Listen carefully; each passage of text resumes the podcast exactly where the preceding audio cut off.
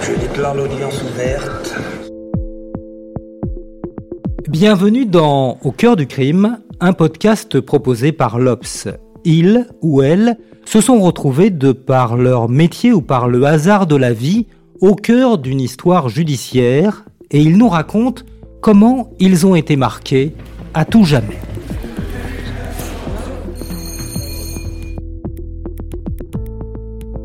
Daniel Bourdon, bonjour. Bonjour. Vous êtes un ancien policier, 30 années de service, auteur aujourd'hui de, de Polar. Vous avez même fondé une maison d'édition, Flag Édition, et vous avez consacré trois livres, et même on va dire une partie de votre existence, hein, à l'une des plus mystérieuses affaires criminelles françaises, l'affaire de Bruet en Artois. Ryan Reynolds here from Mint Mobile. With the price of just about everything going up during inflation, we thought we'd bring our prices down. So to help us, we brought in a reverse auctioneer, which is apparently a thing. Mint Mobile unlimited premium wireless. Ready to get 30, 30, bit to get 30, bit to get 20, 20, 20, bit to get 20, 20, bit to get 15, 15, 15, 15 just 15 bucks a month. So, Give it a try at mintmobile.com slash switch. $45 upfront for three months plus taxes and fees. Promo rate for new customers for limited time. Unlimited more than 40 gigabytes per month. Slows. Full terms at mintmobile.com.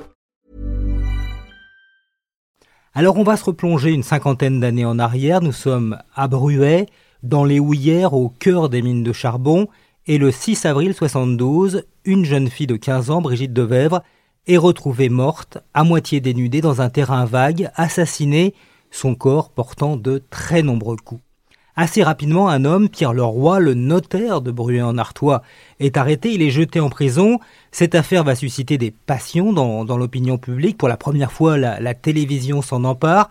Elle couvre quasiment en direct ce fait divers. L'affaire est suivie par tous les Français et elle devient une sorte de symbole de la lutte des classes, avec d'un côté un notable, donc forcément coupable, et puis de l'autre une victime, fille mineure, issue du prolétariat. Sauf que, au fil du temps, faute de preuves, le notaire est d'abord relâché, puis il est blanchi, ce qui ne va pas empêcher les plus folles rumeurs de continuer à courir, mais aujourd'hui l'enquête n'a jamais abouti, le dossier a été refermé définitivement en 2005.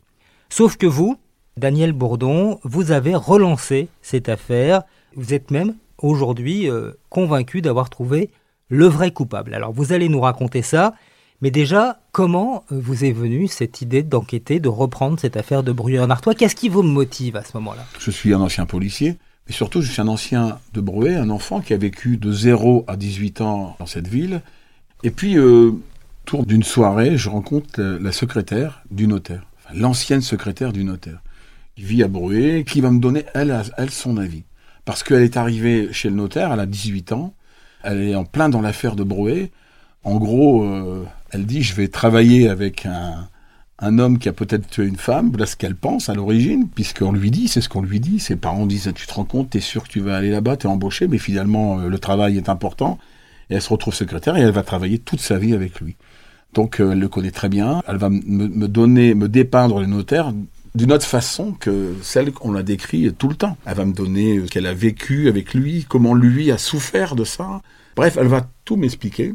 Et je vais prendre vraiment goût à ça. Et je me dis, mais si elle, elle est prête à me parler, si une autre secrétaire, d'ailleurs, qui était plus âgée, qui a connu une notaire encore plus jeune, vient me parler, vient m'expliquer comment s'est passée l'affaire, comment il a été traité, je pense que je peux rencontrer des gens dans, dans cette affaire et qui vont me parler.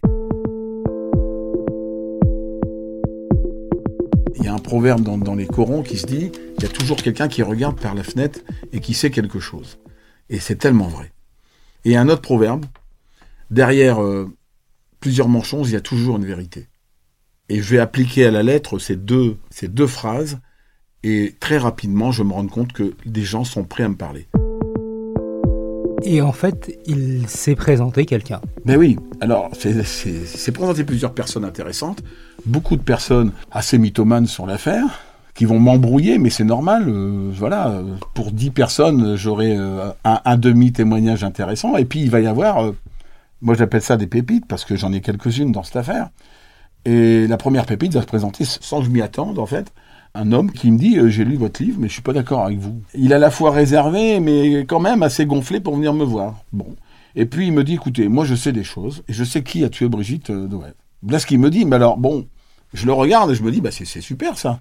Mais en fait, euh, le problème, c'est qu'il a l'air sérieux. Il a un côté sérieux.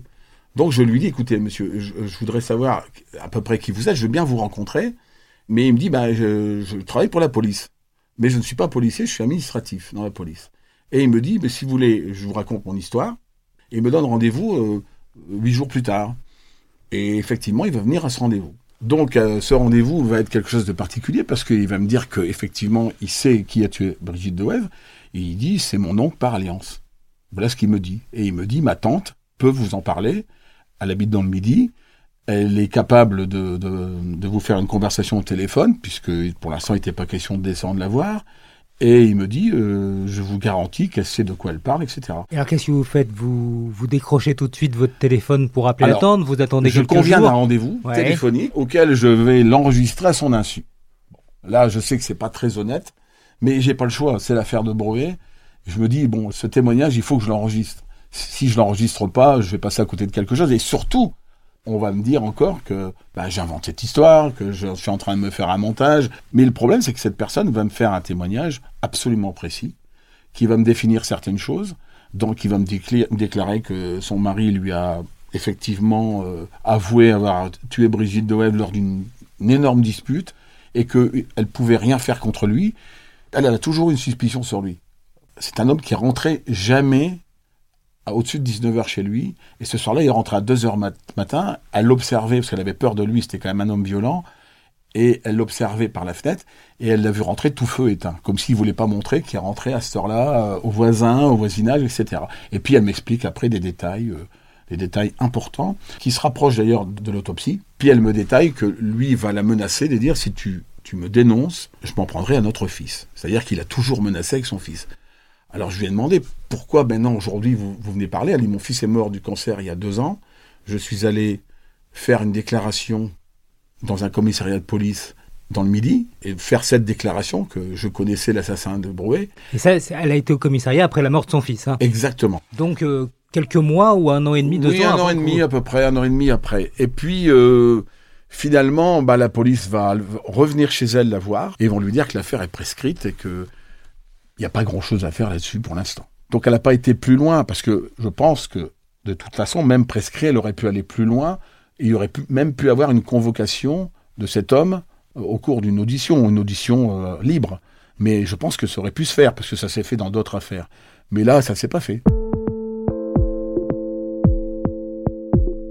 Alors cette dame qui, qui est âgée, hein, qui a passé les 80 Ouais. ans, en fait elle accuse son mari, Tout à fait. Son ex-mari, en fait. son ex-mari, euh, d'avoir tué euh, Brigitte de Vèvre. Mm. C'est qui un peu son, ex-mari euh, Son ex-mari, alors, je suis obligé d'aller doucement parce que cet homme, aujourd'hui, je, je veux pas qu'on le, ne sache qui il est, nommément, puisque, bah, évidemment, l'affaire est prescrite. Donc, mais je peux quand même parler de lui. C'est un postier qui n'est pas dans le secteur de Brigitte, hein, je tiens à le préciser, parce que les gens vont tous chercher euh, quel était le postier du moment. Pas du tout. Et il est postier. Et dans le témoignage de la dame, parce que c'est important de savoir une chose, c'est que j'ai emmené très loin cette dame dans le témoignage. J'ai même rajouté des choses pour voir si elle était capable de mentir pour en rajouter. Et très clairement, elle me reprenait. Non, monsieur, j'ai jamais dit ça. Non, elle n'a pas l'air de, de mitonner, comme on dit. Pas du tout. Donc, je suis assez conforté par son témoignage. Elle répond à tout, ça semble être effectivement assez convaincant. Juste une interrogation, pourquoi elle va dénoncer euh, son ex-mari? Qu'est-ce qui se passe entre eux? Alors, justement, voilà ce qu'on pense. On se dit, ben, elle a un compte à régler avec son mari, euh, comme vous savez bien ce que c'est que les séparations, les divorces, etc. C'est ce que je pense aussi. Mais elle me dit, et son neveu me le confirme, mais je n'ai absolument rien contre lui maintenant. Je, je ne suis pas dans une démarche de vengeance. Je suis là pour parler de la vérité de ce, que, de ce qui a été fait dans cette affaire. Et elle dit, je ne veux pas mourir sans que j'ai donné mon avis sur cette affaire et ce témoignage que j'ai eu de mon propre mari. Voilà ce qu'elle me dit. J'entends ce que vous dites. En même temps, c'est pas tout le monde qui a eu un ex-mari qui a pu euh, commettre un meurtre. Exactement. Est-ce qu'elle avait des doutes quand ils vivaient ensemble? Est-ce que cet homme est connu pour avoir euh, quelques perversités déjà connues? Il avait des perversités sexuelles.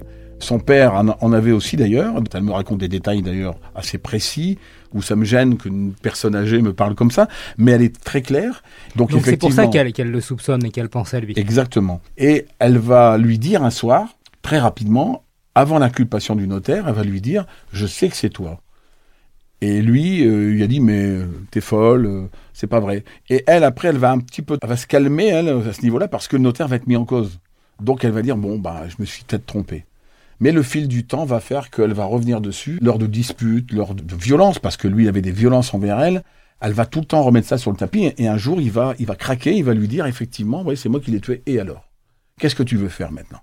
Il la menace, il la menace. euh, elle a toujours eu peur et elle dit il en était capable qu'il fasse une, une misère à leur fils. Donc pour protéger son fils Alvaster, À Baster. pendant des dizaines d'années, Exactement. finalement elle vous parle. Son ex-mari, ce monsieur, il vit toujours. Oui, bien sûr. Il n'y a pas si longtemps que ça, je l'ai vu. hein. Alors vous l'avez vu.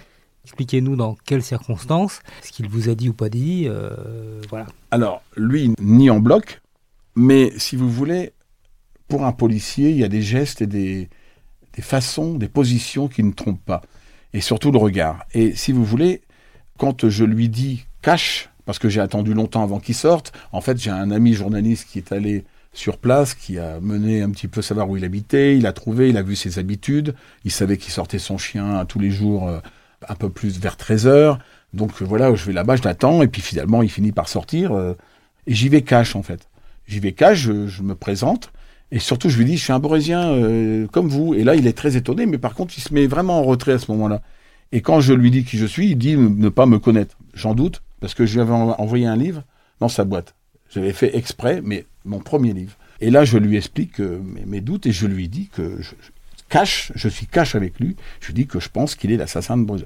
Il me dit que non, mais à mon grand étonnement, il n'y a pas une révolte de lui. Il n'y a pas, euh, je ne sais pas si un homme vient devant chez vous vous dire qu'il a des, des charges contre vous sur, euh, sur un crime. La première chose que vous allez faire, c'est peut-être porter plainte quand même. C'est d'aller voir un commissariat. Lui, c'est rien. Il fait rien de tout ça. Il me regarde et il me dit euh, non, euh, c'est pas moi. Vous trompez. euh, c'est une erreur. Et d'ailleurs, à la fin de notre discussion, qui va quand même durer euh, 10-15 minutes, il va me crier, il va me rappeler. Et je pense qu'il va me dire quelque chose à ce moment-là. Et là, il se rétracte. Il me dit non, maintenant, j'ai plus rien à vous dire. Et il est parti. Cette rencontre, elle date de novembre 2020. Ouais. Et depuis, vous, vous n'avez pas eu d'autres contacts avec lui, j'imagine. Aucun contact. Ce qui fait que bah, ce monsieur, si effectivement c'est lui, si vous ne vous trompez pas, hein, ce, ce monsieur euh, bah, aujourd'hui euh, a une vie tranquille. Ah bah il a une vie tranquille. Il n'a pas de remords. C'est ce que je lui ai dit. Je lui ai dit le remords euh, ne vous ne vous tient pas.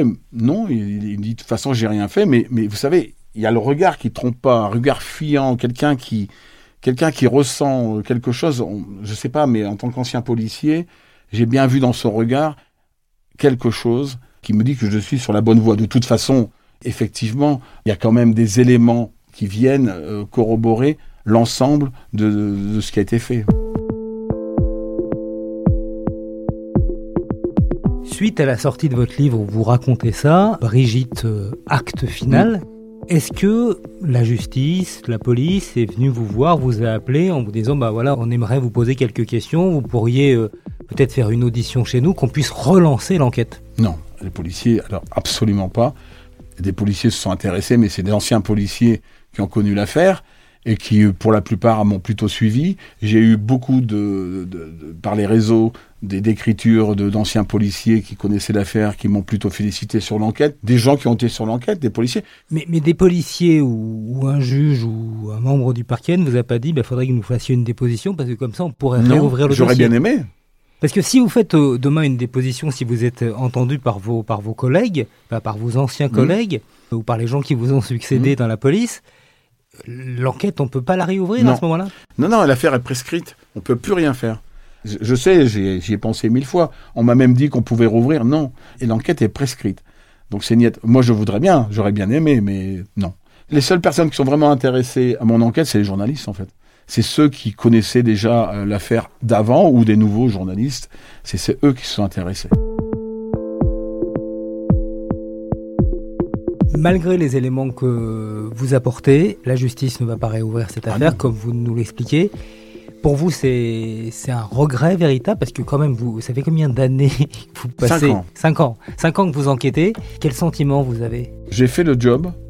Je suis content de l'avoir fait pour les Brouésiens, en fait. J'ai fait ce livre pour ceux qui habitent à Bruet qui sont encore marqués par cette affaire, qui se sont passés le témoin, euh, je veux dire par exemple les enfants des, des parents qui ont connu l'affaire, j'en fais partie d'ailleurs, et je l'ai fait surtout pour, je l'ai pas fait pour euh, rétablir la justice.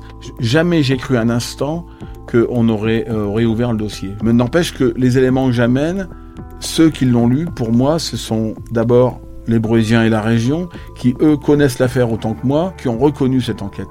Et c'est ce qui m'importe. Le reste m'apporte peu. Et puis bon, évidemment, euh, je peux pas être trop précis sur ce que j'ai dit, dans le sens où ben, la justice existe toujours et qu'on peut pas dire tout et n'importe quoi à un micro.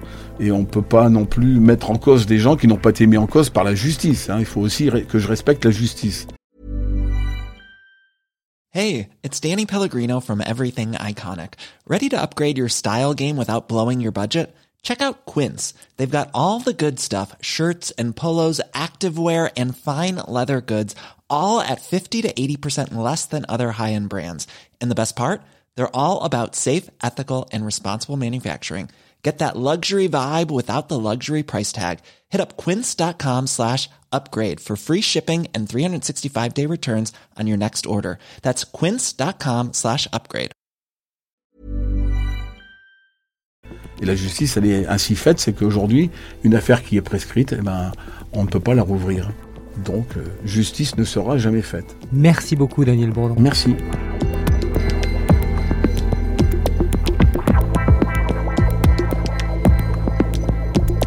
Vous écoutez Au cœur du crime, un podcast de l'Obs, une musique de Michael Gauthier, réalisation Julien Bouisset, direction éditoriale Mathieu Aron.